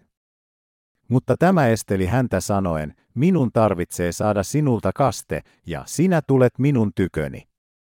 Jeesus vastasi ja sanoi hänelle, salli nyt, sillä näin meidän sopii täyttää kaikki vanhurskaus. Silloin hän salli sen hänelle. Kun Jeesus oli kastettu, nousi hän kohta vedestä, ja katso, taivaat aukenivat, ja hän näki Jumalan hengen tulevan alas niin kuin kyyhkysen, ja laskeutuvan hänen päällensä. Ja katso, taivaista kuului ääni, joka sanoi, tämä on minun rakas poikani, johon minä olen mielistynyt. Jeesus meni Jordaanille, ja Johannes kastaja kastoi hänet. Hän käski Johannesta, kasta minut. Johannes vastasi, mutta minun täytyy saada sinun kaste, ja oletko tulossa luokseni? Taivaan ja maan ylipapit tapasivat yhdessä. Hebrealaiskirjeen mukaan Jeesus Kristusina on ylimmäinen pappi ikuisesti Melkisedekin järjestyksen mukaan. Tämä tarkoittaa, että Jeesus on ilman ihmisten sukututkimusta. Hän ei ole Aaronin eikä kenenkään maan päällä olevan henkilön jälkeläinen. Hän on Jumalan poika, meidän luojamme. Hän on kuka hän on, siksi hänellä ei ole sukututkimusta. Jeesus heitti pois taivaan kirkkauden ja tuli alas maan päälle pelastamaan kansansa. Syy, miksi hän laskeutui tähän maailmaan, oli pelastaa kaikki syntiset, jotka kärsivät saatanan petoksesta. Lisäksi hän otti pois kaikki maailman synnit saamalla Johannes kastajan kasteen. Jeesus vastasi ja sanoi hänelle, salli nyt, sillä näin meidän sopii täyttää kaikki vanhurskaus. Silloin hän salli sen hänelle. Salli nyt. Salli se. Jeesus käski koko ihmiskunnan edustajan ja kumarsi päänsä kastettavaksi. Vanhassa testamentissa, kun Jumalalle uhrattiin, joko syntinen tai ylimmäinen pappi laski kätensä sen pään päälle ja siirsi synnit eteenpäin. Kädet päälle paneminen tarkoittaa läpäistä. Johannes kastaja kastoi Jeesuksen. Se oli sama kuin käsien päälle paneminen vanhassa testamentissa. Siirtää eteenpäin, haudata, pestyä ja uhrata ovat myös sama asia. Uusi testamentti on todellisuus, kun taas vanha testamentti on sen varjo. Kun syntinen pani kätensä karitsan päälle vanhassa testamentissa, hänen syntinsä siirtyi karitsalle ja karitsa oli teurastettava. Kun lammas oli kuollut, se haudattiin. Sen synnit, joka pani kätensä karitsan päälle, siirtyivät uhrieläimelle, joten lammas oli teurastettava syntien takia. Jos synnit siirtyisivät karitsalle, voisiko se, joka uhrasi karitsan uhrijärjestelmän mukaisesti, olla synnitön? Joo. Sanotaan, että tämä nenäliina on syntiä ja tämä mikrofoni, lammas. Kun laitan käteni tämän mikrofonin päälle, tämä synti siirtyy sille, karitsalle. Jumala itse päätti, että näin olisi. Laita kätesi päälle. Jotta synneistä lunastettaisiin vanhan testamentin päivinä, oli pakko laskea kätensä uhrin pään päälle. Sen jälkeen hän saattoi olla ilman syntiä. Samoin Jeesuksen kaste oli pestä, haudata ja siirtää synti S maailmasta häneen. Tämä on juuri sitä, mitä se tarkoittaa. Mitä kaiken vanhurskauden täyttäminen tarkoittaa? Se on pestä pois kaikki synnit siirtämällä synnit Jeesukselle. Joten kun Jeesus kastettiin ottamaan pois kaikki maailman synnit, siirrettiinkö ne kaikki hänelle? Kaikki maailman synnit siirrettiin Jeesukselle ja kaikki ihmiset lunastettiin. Se on sama kuin syntien siirtäminen uhreille vanhassa testamentissa. Jeesus tuli Galileasta Jordanin ja sanoi Johannekselle, salli nyt, sillä näin meidän sopii täyttää kaikki vanhurskaus, evankeliumi Matteuksen mukaan 3.15. Sitten Johannes kastoi Jeesuksen. Hän sanoi Johannekselle, että heidän oli sopivaa täyttää kaikki vanhurskaus hänen kastellaan. Kaikki vanhurskaus tarkoittaa sopivin ja sopivin. Sillä näin, toisin sanoen, kasteen avulla kaikki vanhurskaus täyttyi. Tämä tarkoitti, että Johannes kastoi Jeesuksen ja Jeesuksen oli oikein, että Johannes kastoi, jotta kaikki maailman synnit siirrettiin hänen päälleen. Jumala antaa lunastuksen Jeesuksen kasteen, hänen ristiuhrinsa ja uskomme perusteella. Kaikki ihmiset kärsivät synnistä ja paholainen piinaa heitä syntiensä tähden. Siksi, jotta he pelastuisivat ja lähetettäisiin H taivaaseen, sinun tulee ihmiskunnan edustajana ja Aaronin jälkeläisenä kastaa minut kaikkien ihmisten puolesta. Sinä kastat minut, Johannes. Silloin lunastuksen työ täyttyy. Ymmärrän, vastasi John. Niinpä Johannes kastoi Jeesuksen. Hän pani kätensä Jeesuksen pään päälle ja siirsi kaikki maailman synnit hänen päälleen. Siten Jeesuksesta tuli vapahtaja, joka pesi pois kaikki syntimme. Nyt uskominen hänen lunastukseensa voi pelastaa meidät. Uskotko? Kasteensa jälkeen Jordanilla koko ihmiskunnan edustajan käsien kautta Jeesus matkusti ja saarnasi evankeliumia kolme ja puoli vuotta kaikki maailman synnit ruumiissaan, jotka olivat hänen ensimmäisiä julkisia tekojaan palveluksessa. Hän sanoi naiselle, joka jäi kiinni aviorikoksesta, en minäkään sinua tuomitse. Hän ei voinut tuomita häntä, koska hän oli ottanut kaikki hänen syntinsä päällensä ja oli kuolemaisillaan ristillä niiden puolesta. Kun hän rukoili paikassa nimeltä Getsemane, hän rukoili kolme kertaa anoen isää päästämään Jumalan tuomion maljan pois häneltä, mutta pian luovutti ja sanoi, kuitenkaan tapahtuko minun tahtoni, vaan sinun evankeliumi Lukkaan mukaan 22.42. Katso! Jumalan karitsa, joka ottaa pois maailman synnin. Kuinka paljon syntiä Jeesus otti pois? Kaikki maailman synnit. Johannes 1.29 sanoo, seuraavana päivänä hän näki Jeesuksen tulevan tykönsä ja sanoi, katso, Jumalan karitsa, joka ottaa pois maailman synnin. Johannes kastaja kastoi Jeesuksen, ja seuraavana päivänä Jeesus tuli hänen luokseen, joten hän sanoi ihmisille, katso, Jumalan karitsa, joka ottaa pois maailman synnin. Se oli hänen todistuksensa. Jumalan poika tuli tähän maailmaan ja otti pois kaikki sen synnit. Johannes kastaja todisti jälleen. Johanneksen yksi, 35, 36, SSA seuraavana päivänä Johannes taas seisoi siellä ja kaksi hänen opetuslapsistansa. Ja kiinnittäen katseensa Jeesukseen, joka siellä käveli, hän sanoi, katso, Jumalan karitsa. Jumalan karitsa viittaa siihen, että Jeesus on todellinen ja todellinen olento vanhassa testamentissa mainitusta uhrista, joka kuoli Israelin syntien tähden.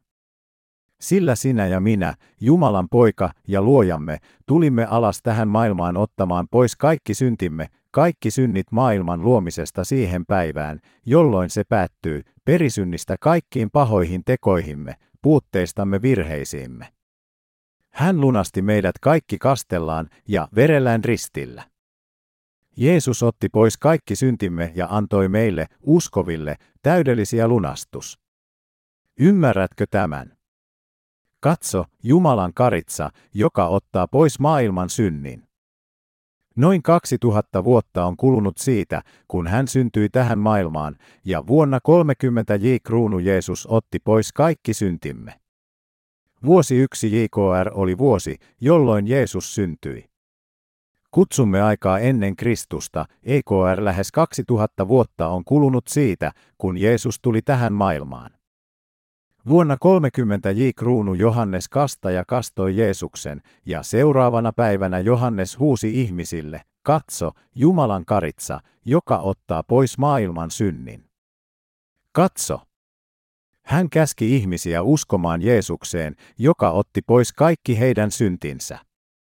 Hän todisti, että Jeesus oli Jumalan karitsa, joka pelasti meidät kaikista synneistämme. Jeesus otti pois kaikki syntimme ja päätti ikuisen taistelumme syntiä vastaan. Olemme nyt ilman syntiä, koska Jumalan poika otti heidät pois. Johannes Kastaja todisti, että Jeesus oli ottanut pois kaikki meidän syntimme, sekä sinun että minun synnit.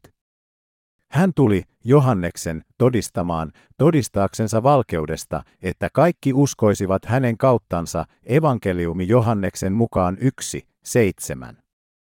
Kuinka olisimme voineet tietää, että Jeesus otti pois kaikki syntimme ilman Johanneksen todistusta? Raamattu kertoo meille usein, että hän kuoli puolestamme, mutta vain Johannes Kastaja todisti selvästi, että hän otti pois kaikki syntimme. Kuinka paljon syntiä on maailman synti? Kaikki ihmisten synnit maailman alusta loppuun. Monet todistivat tämän tosiasian Jeesuksen kuoleman jälkeen, mutta vain Johannes todisti sen hänen ollessaan elossa. Tietysti myös Jeesuksen opetuslapset todistivat Jeesuksen lunastuksesta. He todistivat, että Jeesus otti pois meidän syntimme, että hän on vapahtajamme. Jeesus otti pois maailman synnit. Lukija, et hän ole vielä satavuotias. Jeesus otti pois maailman synnit ollessaan 30-vuotias. Oletetaan, että se oli 4000 vuotta ennen kuin Jeesus tuli, että ensimmäinen ihminen luotiin. Ja minulla on vain vähän yli 2000 vuotta siitä, kun Jeesus tuli. Emme tiedä kuinka kauan maailma kestää, mutta loppu tulee varmasti. Hän sanoo, minä olen A ja O, ensimmäinen ja viimeinen, alku ja loppu, Johannesksen ilmestry 22.13. Eli loppu tulee varmasti. Olemme nyt vuoden 2002 osoittamassa kohdassa. Kristusina otti pois syntimme vuonna 30 J. Kruunu ja kului kolme vuotta ennen kuin hän kuoli ristillä. Katso, Jumalan karitsa, joka ottaa pois maailman synnin. Hän otti pois maailman synnit, sinun ja minun synnit. Olemme yli 2000 vuoden päässä Jeesuksen syntymästä ja elämme elämäämme noin 2000 vuotta sen jälkeen, kun Jeesus otti pois syntimme. Elämme edelleen ja teemme syntiä kuitenkin päivästä toiseen. Jeesus on Jumalan karitsa, joka jo otti pois maailman synnit. Alamme elää ja syntiä tässä maailmassa syntymästämme lähtien. Teemmekö kaikki syntiä syntymästämme lähtien vai emme? Kyllä me. Käydään koko prosessi läpi. Syntymästämme kymmenenvuotiaaksi asti teemmekö syntiä vai emme? Kyllä me. Siirrettiinkö ne synnit sitten Jeesuksen päälle vai eivät? He olivat. Koska kaikki synnit siirrettiin Jeesukselle, hän on vapahtajamme. Jos ei, kuinka hän voisi olla vapahtajamme? Kaikki synnit siirtyivät Jeesukselle. Teemmekö syntiä 11, 20 vuotiaina vai emme? Teemme syntiä sydämissämme ja teoissamme. Olemme siinä erittäin hyviä. Meidät on opetettu olemaan tekemättä syntiä, mutta olemme luonnostaan taipuvaisia tekemään syntejä. Jumala kertoo meille, että kaikki nuo synnit siirtyivät Jeesukselle. Hän tiesi, mitä olimme syntisiä, joten hän otti pois kaikki nuo synnit etukäteen. Ja kuinka kauan me yleensä elämme tässä maailmassa? Oletetaan, että siitä on noin 70 vuotta. Jos laskemme yhteen kaikki nuo 70 vuoden aikana tekemämme synnit, kuinka raskas kuormamme olisi? Jos pakkaamme ne kahdeksan tonnin kuorma-autoihin, saisimme luultavasti yli sata rekkakuormaa. Yritä kuvitella, kuinka paljon syntiä teemme koko elämämme aikana. Ovatko ne maailman synnit vai eivät? He ovat osa maailman syntejä. Teemme syntiä syntymästä 10, 10-20, 20-30, kuolemamme saakka, mutta kaikki nuo synnit sisältyvät maailman synteihin, jotka jo siirtyivät Jeesukselle hänen kasteensa kautta. Ihmisen vapahtaja, Jeesus Kristusina. Kuinka paljon syntiä Jeesus otti pois? Kaikki esiisiemme, meidän ja jälkeläistemme synnit maailman loppuun asti. Jeesus kertoo meille tulleensa lihassa pestäkseen pois kaikki nuo synnit. Mutta Jeesus ei voinut kastaa itseään, joten Jumala lähetti palvelijansa Johanneksen edelle, kaikkien ihmisten valitun edustajan. Kuten on kirjoitettu, hänen nimensä on ihmeellinen neuvonantaja, väkevä Jumala, Jesaja 9, 6. Itsensä, viisautensa ja neuvonsa kautta hän lähetti ihmiskunnan edustajan edellä, ja Jeesus itse, Jumalan poika, tuli lihassa ottamaan pois kaikki maailman synnit. Eikö tämä olekin ihmeellinen pelastus Jumalan syvästä huolenpidosta? Se on upea, eikö? Joten vain Johannes kastajan kasteella hän pesi pois kaikki ihmiskunnan synnit kaikkialla maailmassa ja vapautti kaikki synnistä olemalla ristiinnaulittu, kerta kaikkiaan. Hän vapautti meidät kaikki. Ajattele sitä. Katsotaanpa kaikkia sinun syntejäsi 20-30, 30-40, 40-60, 70-100 ja myös lastesi syntejä. Pyyhikö hän pois kaikki nuo synnit vai ei? Kyllä, hän teki. Hän on Jeesus Kristusina, ihmiskunnan vapahtaja. Koska Johannes Kastaja siirsi kaikki syntimme Jeesuksen päälle ja koska Jumala oli sen niin suunnitellut, voimme pelastua uskomalla häneen. Oletko sinä ja minä syntisiä? Siirrettiinkö kaikki syntimme Jeesukselle vai eivät? Emme ole enää syntisiä, koska syntimme ovat jo siirtyneet Jeesuksen päälle. Kuka uskaltaa sanoa, että tässä maailmassa on syntiä? Jeesus otti pois kaikki maailman synnit. Hän tiesi, että tekisimme syntiä, ja siksi otti myös tulevaisuuden synnit. Jotkut meistä eivät ole vielä 50-vuotiaita, ja jotkut eivät ole vielä eläneet edes puolta elämästään, mutta jotkut meistä puhumme itsestämme, myös itsestäni, kuin eläisimme ikuisesti. Meitä on niin monia, jotka elävät myrskyisää elämää. Selitän sen tällä tavalla. Mikä on puolet tonttuperhosen elinajasta? Se on noin 12 tuntia. Hyvä tavaton. Tapasin sellaisen ja sellaisen miehen, ja hän heilautti minua kohti kärpässuihkua. Olin melkein murskattu kuoliaksi, ja tiedätkö, en ole koskaan tavannut niin julmaa miestä puolielämäni aikana. Se oli elänyt vain 12 tuntia, eikä voinut lopettaa puhumista. Mutta jo puolet sen elämästä on HD läpäissyt. Kello seitsemän tai kahdeksan illalla se kohtaa elämänsä hämärän ja hetken kuluttua kuoleman.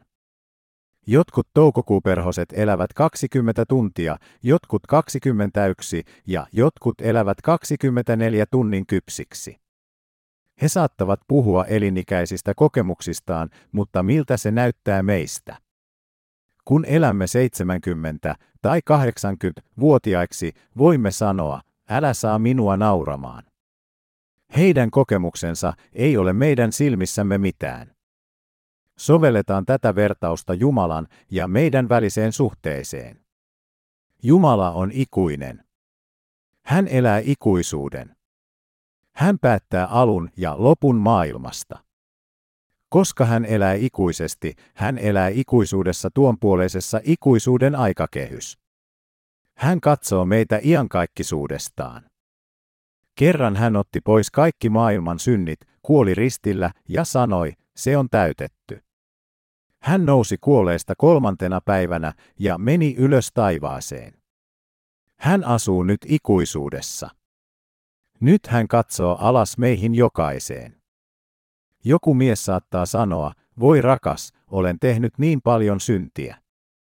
Vaikka olen elänyt vain 20 vuotta, olen tehnyt niin paljon syntiä.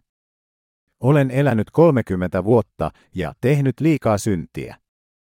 Se on vain liikaa. Kuinka voin koskaan olla ilman syntejä?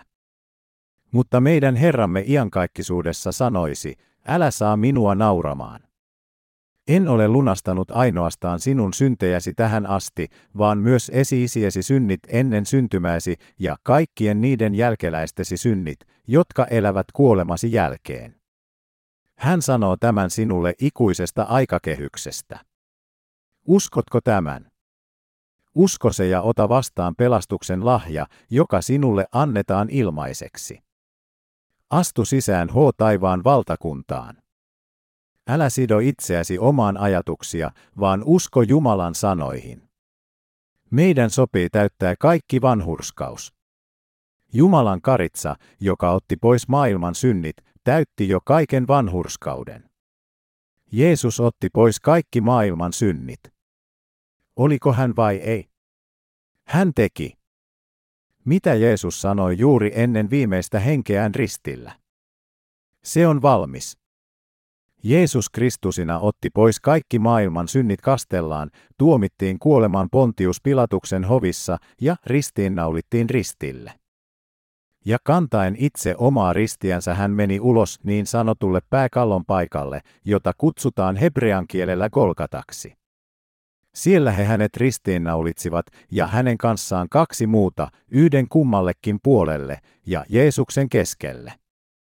Ja Pilatusina kirjoitti myös päällekirjoituksen ja kiinnitti sen ristiin, ja se oli näin kirjoitettu, Jeesus Nasaretilainen, juutalaisten kuningas. Tämän päällekirjoituksen lukivat monet juutalaiset, sillä paikka, jossa Jeesus ristiinnaulittiin, oli lähellä kaupunkia, ja se oli kirjoitettu hebreaksi, latinaksi ja kreikaksi evankeliumi Johanneksen mukaan 19, 17, 20. Katsotaanpa, mitä tapahtui sen jälkeen, kun hän ristiinnaulittiin. Sen jälkeen, kun Jeesus tiesi, että kaikki jo oli täytetty, sanoi hän, että kirjoitus kävisi toteen. Hän oli ottanut haltuunsa kaikki meidän syntimme raamatun mukaan. Hän sanoi, minun on jano. Siinä oli astia, hapanviiniä täynnä, niin he täyttivät sillä hapanviinillä sienen ja panivat sen isoppikorren päähän ja ojensivat sen hänen suunsa eteen. Kun nyt Jeesus oli ottanut hapanviinin, sanoi hän, se on täytetty, ja kallisti päänsä ja antoi henkensä evankeliumi Johanneksen mukaan 19, 28, 30. Saatuan hapanviinin hän huusi, se on täytetty, ja kumarsi päänsä ja kuoli. Hän oli itse asiassa kuollut. Jeesus Kristusina nousi kuolleesta kolmantena päivänä ja nousi taivaaseen. Kääntykäämme hebrealaiskirjeeseen 10, 1, 9. Sillä koska laissa on vain tulevan hyvän varjo, ei itse asiain olemusta, ei se koskaan voi samoilla jokavuotisilla uhreilla, joita he alinomaa kantavat esiin, tehdä niiden tuojia täydellisiksi. Sillä eikö muutoin olisi lakattu niitä uhraamasta, koska näillä, jotka Jumalan palvelustaan toimittavat, kerran puhdistettuina, ei enää olisi ollut mitään tuntoa synneistä. Mutta niissä on jokavuotinen muistutus synneistä. Sillä mahdotonta on, että härkäin ja kauristen veri voi ottaa pois syntejä. Sen tähden hän maailmaan tullessaan sanoo, uhria ja antia sinä et tahtonut, mutta ruumiin sinä minulle valmistit, polttouhreihin ja syntiuhreihin sinä et mielistynyt. Silloin minä sanoin, katso, minä tulen, kirjakääröön on minusta kirjoitettu, tekemään sinun tahtosi, Jumala. Kun hän ensin sanoo, uhreja ja anteja ja polttouhreja ja syntiuhreja sinä et tahtonut etkä niihin mielistynyt, vaikka niitä lain mukaan uhrataankin, sanoo. Hän sitten, katso, minä tulen tekemään sinun tahtosi. Hän poistaa ensimmäisen, pystyttääkseen toisen. Ikuinen lunastus. Kuinka voimme ratkaista päivittäisen synnin ongelman uskottuamme Jeesukseen? Vahvistamalla, että Jeesus on jo pyyhkinyt pois kaiken synnin kastellaan. Laki, toisin sanoen uhrijärjestelmä, oli varjo tulevista hyvistä asioista. Vanhan testamentin uhrit, lampaat ja vuohet paljastivat meille, että Jeesus Kristusina tulisi ja ottaisi pois meidän syntimme samalla tavalla pyyhkiäkseen pois kaikki syntimme. Kaikki vanhan testamentin ihmiset, David, Abraham ja kaikki muut, tiesivät ja uskoivat, mitä uhrijärjestelmä heille merkitsi. Se paljasti, että Messias, Kristusina, Kristusina tarkoittaa voideltua kuningasta, tulisi jonakin päivänä pesemään pois kaikki heidän syntinsä. He uskoivat lunastukseensa ja pelastuivat uskonsa kautta. Laki oli tulevan hyvän varjo. Uhrien uhraaminen syntiensä puolesta päivästä toiseen, vuodesta toiseen ei koskaan pystynyt täysin lunastamaan niitä. Sen vuoksi täydellisen ja ikuisen olennon, virheetön, Jumalan pojan, täytyi tulla maan päälle. Jeesus sanoi tulleensa tekemään isänsä tahdon, kuten on kirjoitettu kirjaan, joka on kirjoitettu hänestä. Sanoo hän sitten, katso, minä tulen tekemään sinun tahtosi. Hän poistaa ensimmäisen, pystyttääkseen toisen. Me olemme lunastetut synneistämme, koska Jeesus Kristusina otti pois meidän syntimme, kuten vanhassa testamentissa on kirjoitettu, ja koska me uskomme häneen. Luemme hebrealaiskirjeen 10.10. Ja tämän tahdon perusteella me olemme pyhitetyt Jeesuksen Kristuksen ruumiin uhrilla kerta kaikkiaan. Sen tahdon mukaan meidät on pyhitetty kertakaikkisesti Jeesuksen Kristuksen ruumiin uhriksi. Onko meidät pyhitetty vai ei?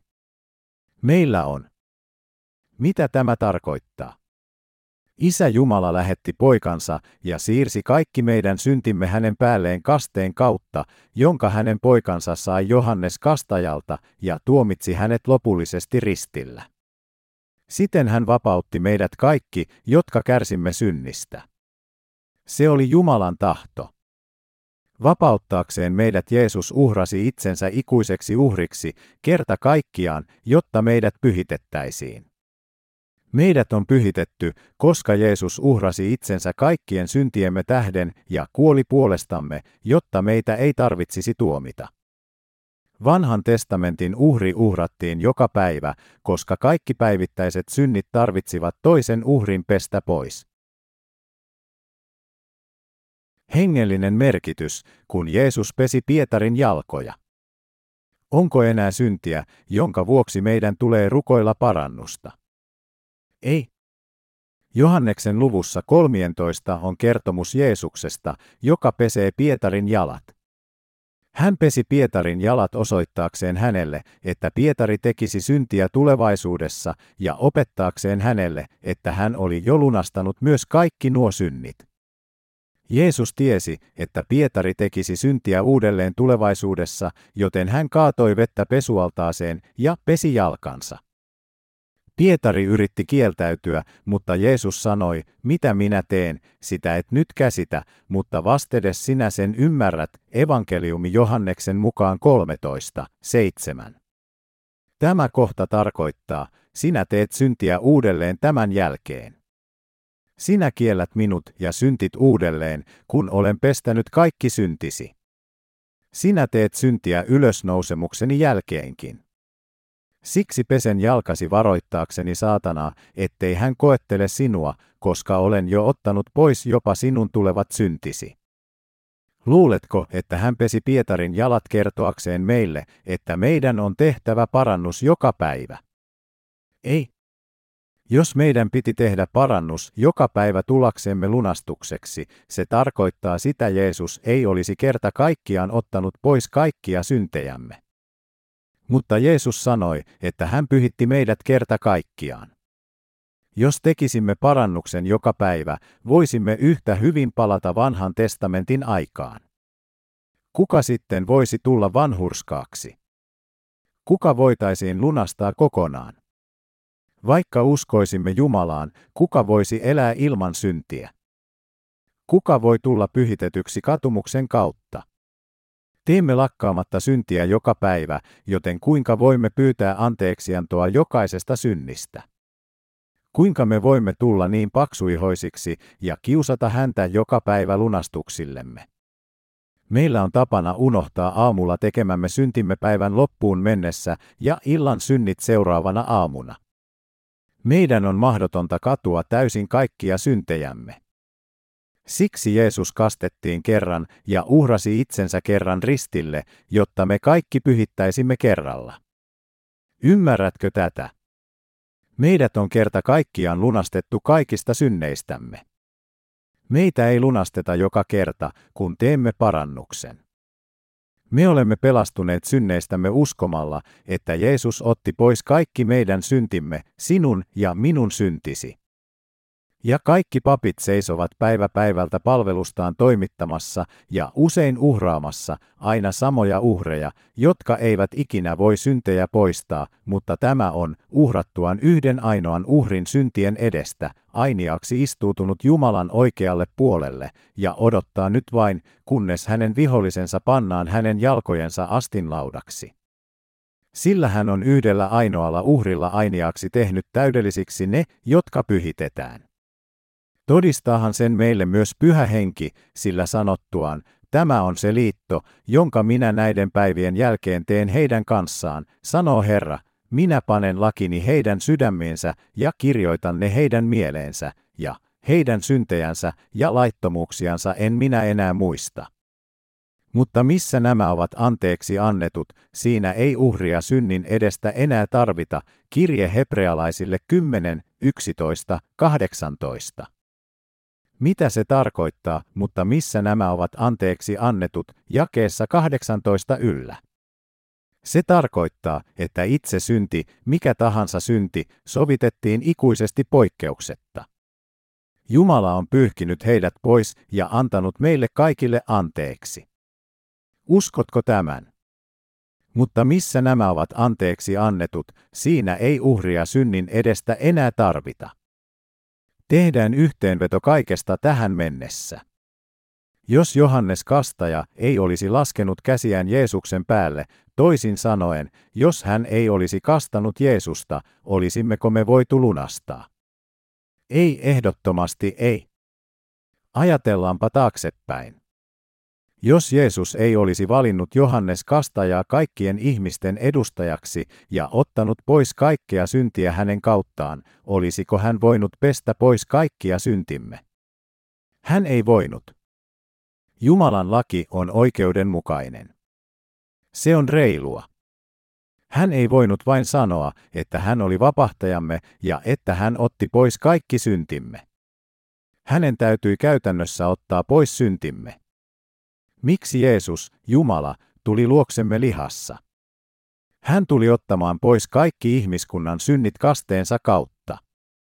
Jeesus tiesi, että kaikkia syntejämme ei voida pyyhkiä pois sydämestämme ja lihastamme, ellei hän tulisi lihassa uhrattavaksi iankaikkisena uhrina. Jos Jeesusta Kristusta ei olisi kastettu, syntimme olisivat edelleen olemassa. Jos hänet olisi ristiinnaulittu ottamatta ensin pois meidän syntejämme, hänen kuolemansa olisi ollut merkityksetön. Sillä ei olisi ollut mitään tekemistä meidän kanssamme. Se olisi ollut täysin merkityksetöntä. Joten kun hän aloitti julkisen palvelutyönsä 30-vuotiaana, hän meni Johannes Kastajan luo Jordanille kastettavaksi. Hänen julkinen toimintansa alkoi 30-vuotiaana ja päättyi 33-vuotiaana. Kun hän oli 30-vuotias, hän meni Johannes Kastajan luo kastettavaksi. Salli sen tapahtua nyt, sillä meidän on sopivaa tehdä niin, jotta kaikki ihmiset voivat pelastua ja tulla vanhurskaiksi. Se on meille oikea asia. Kasta nyt minut. Kyllä, Jeesus Kristusina kastettiin kaikkien ihmisten lunastukseksi. Koska Jeesus kastettiin ja otti pois kaikki syntimme, ja koska kaikki meidän syntimme siirtyivät hänelle Johannes kastajan käsien kautta, Jumala itse käänsi katseensa pois, kun Jeesus kuoli ristillä. Vaikka Jeesus oli hänen ainosyntyinen poikansa, hänen täytyi uhrata poikansa. Jumala on rakkaus, mutta hänen täytyi antaa poikansa kuolla. Niinpä koko maan päällä oli pimeyttä kolmen tunnin ajan. Jeesus huusi juuri ennen kuolemaansa, eli, eli, lama sabaktani, se on, Jumalani, Jumalani, miksi minut hylkäsit? Evankeliumi Matteuksen mukaan 27, 46, Jeesus kantoi kaikki syntimme ja sai sijatuomion ristillä puolestamme. Näin hän pelasti meidät kaikki. Ilman Jeesuksen kastetta hänen kuolemansa olisi ollut merkityksetöntä. Oletko syntinen vai vanhurskas? Vanhurskas ihminen, jolla ei ole syntiä sydämessäni. Jos Jeesus olisi kuollut ristillä ottamatta pois kaikkia syntejämme kasteessaan, hänen kuolemansa ei olisi toteuttanut lunastusta. Lunastaakseen meidät täydellisesti, Johannes, kaikkien ihmisten edustaja, kastoi Jeesuksen ja sai ristintuomion, jotta kaikki häneen uskovat pelastuisivat. Siksi taivasten valtakunta on kärsinyt väkivallasta Johannes Kastajan päivistä tähän asti. Koska Johannes Kastaja siirsi kaikki maailman synnit Jeesukselle, meidän syntimme on sovitettu. Sinä ja minä voimme nyt kutsua Jumalaa isäksemme ja mennä rohkeasti sisään taivaan valtakuntaan. Hebrealaiskirjeen 10, 18, SSA, mutta missä nämä ovat anteeksi annetut, siinä ei uhria synnin edestä enää tarvita. Oletko edelleen syntinen? Nyt kun Jeesus on jo maksanut kaikki velkasi, pitääkö sinun vielä maksaa velkojasi? Oli mies, jonka runsas juominen sai hänet velkaan monille velkojille. Sitten eräänä päivänä hänen poikansa ansaitsi omaisuuden ja maksoi isänsä kaikki velat. Hänen isänsä ei enää olisi velkaa, vaikka hän oli velkaa jokaiselle siellä olevalle talolle. Tämän Jeesus teki puolestamme. Hän maksoi enemmän kuin tarpeeksi etukäteen kaikista synneistämme. Ei vain meidän elämiemme synnit, vaan kaikki maailman synnit. He kaikki siirtyivät Jeesukselle, kun hän kastettiin. Oletko siis edelleen syntisiä? Ei et ole. Jos olisimme tienneet tämän lunastuksen evankeliumin alusta asti, kuinka helppoa meidän olisikaan ollut uskoa Jeesukseen. Mutta sellaisenaan se kuulostaa niin uudelta, että monet ihmiset ihmettelevät sitä. Mutta tämä ei ole mitään uutta. Se on ollut olemassa ihmiskunnan historian alusta lähtien. Emme vain tienneet siitä aiemmin. Veden ja hengen evankeliumi on aina kirjoitettu raamattuun ja se on aina ollut voimassa. Se on ollut siellä koko ajan.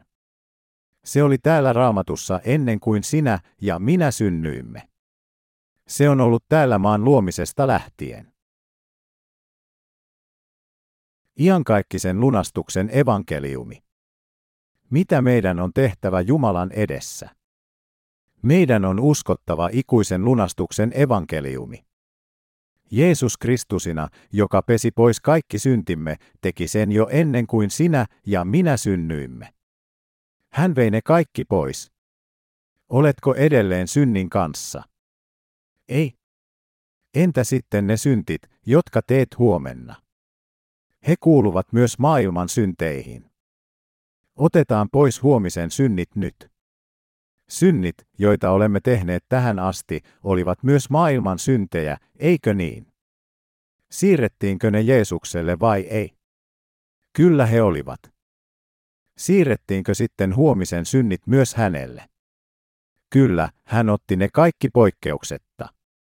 Hän ei ole jättänyt taakseen yhtään syntiäkään. Evankeliumi kehottaa meitä uskomaan koko sydämestämme, että Jeesus otti pois kaikki syntimme, kaikki kerralla, ja maksoi niistä kaikista. Jeesuksen Kristuksen, Jumalan pojan, evankeliumin alku, evankeliumi Markuksen mukaan yksi, yksi. H. Taivaan evankeliumi on iloutinen. Hän kysyy meiltä, minä otin pois kaikki sinun syntisi. Olen vapahtajasi. Uskotko minuun? Lukemattomista ihmisistä vain harvat ovat vastanneet, kyllä, uskon. Uskon, kuten olet meille kertonut. Se oli niin yksinkertaista, että ymmärsin sen heti. Ne, jotka tunnustavat uskonsa tällä tavalla, tulevat vanhurskaiksi kuten Abraham. Mutta toiset sanovat, en voi uskoa sitä. Se kuulostaa niin uudelta ja oudolta minulle. Sitten hän kysyy, kerro vain minulle, otinko pois kaikki syntisi vai en. Minulle opetettiin, että sinä otit pois vain perisyntiä, mutta et päivittäisiä syntejäni. Näen, että olet liian älykäs uskomaan, mitä sinulle sanotaan. Sinun täytyy mennä helvettiin, koska minulla ei ole sinulle mitään sanottavaa. Uskominen hänen täydelliseen lunastukseensa on pelastanut meidät. Kaikkien, jotka väittävät olevansa syntiä, täytyy mennä helvettiin. He tekivät oman valintansa. Lunastuksen evankeliumi alkaa Johannes Kastajan todistuksesta. Koska Jeesus pesi kaikki syntimme pois Johannes Kastajan kasteella, me pyhitämme, kun uskomme. Apostoli Paavali puhui paljon Jeesuksen kasteesta kirjeissään. Kalatalaiskirjeessä 3.27, sillä kaikki te, jotka olette Kristukseen kastetut, olette Kristuksen päällenne pukeneet. Kristukseen kastaminen tarkoittaa, että olemme yhteydessä Kristukseen uskomalla hänen kasteeseensa. Kun Jeesus kastettiin, kaikki syntimme siirtyivät hänelle Johannes kastajan kautta ja ne pestiin kokonaan pois. Ensimmäinen Piet. 3. 21. Säsäsä, tämän vertauskuvan mukaan vesi nyt teidätkin pelastaa, kasteena, joka ei ole lihan saastan poistamista, vaan hyvän oman tunnon pyytämistä Jumalalta, Jeesuksen Kristuksen ylösnousemuksen kautta. Vain niillä, jotka uskovat Johannes Kastajan todistukseen, Jeesuksen kasteeseen ja veren ristillä, on lunastuksen armo ylhäältä. Ota vastaan Jeesuksen kaste pelastuksen vastakuvana sydämessäsi ja pelastu.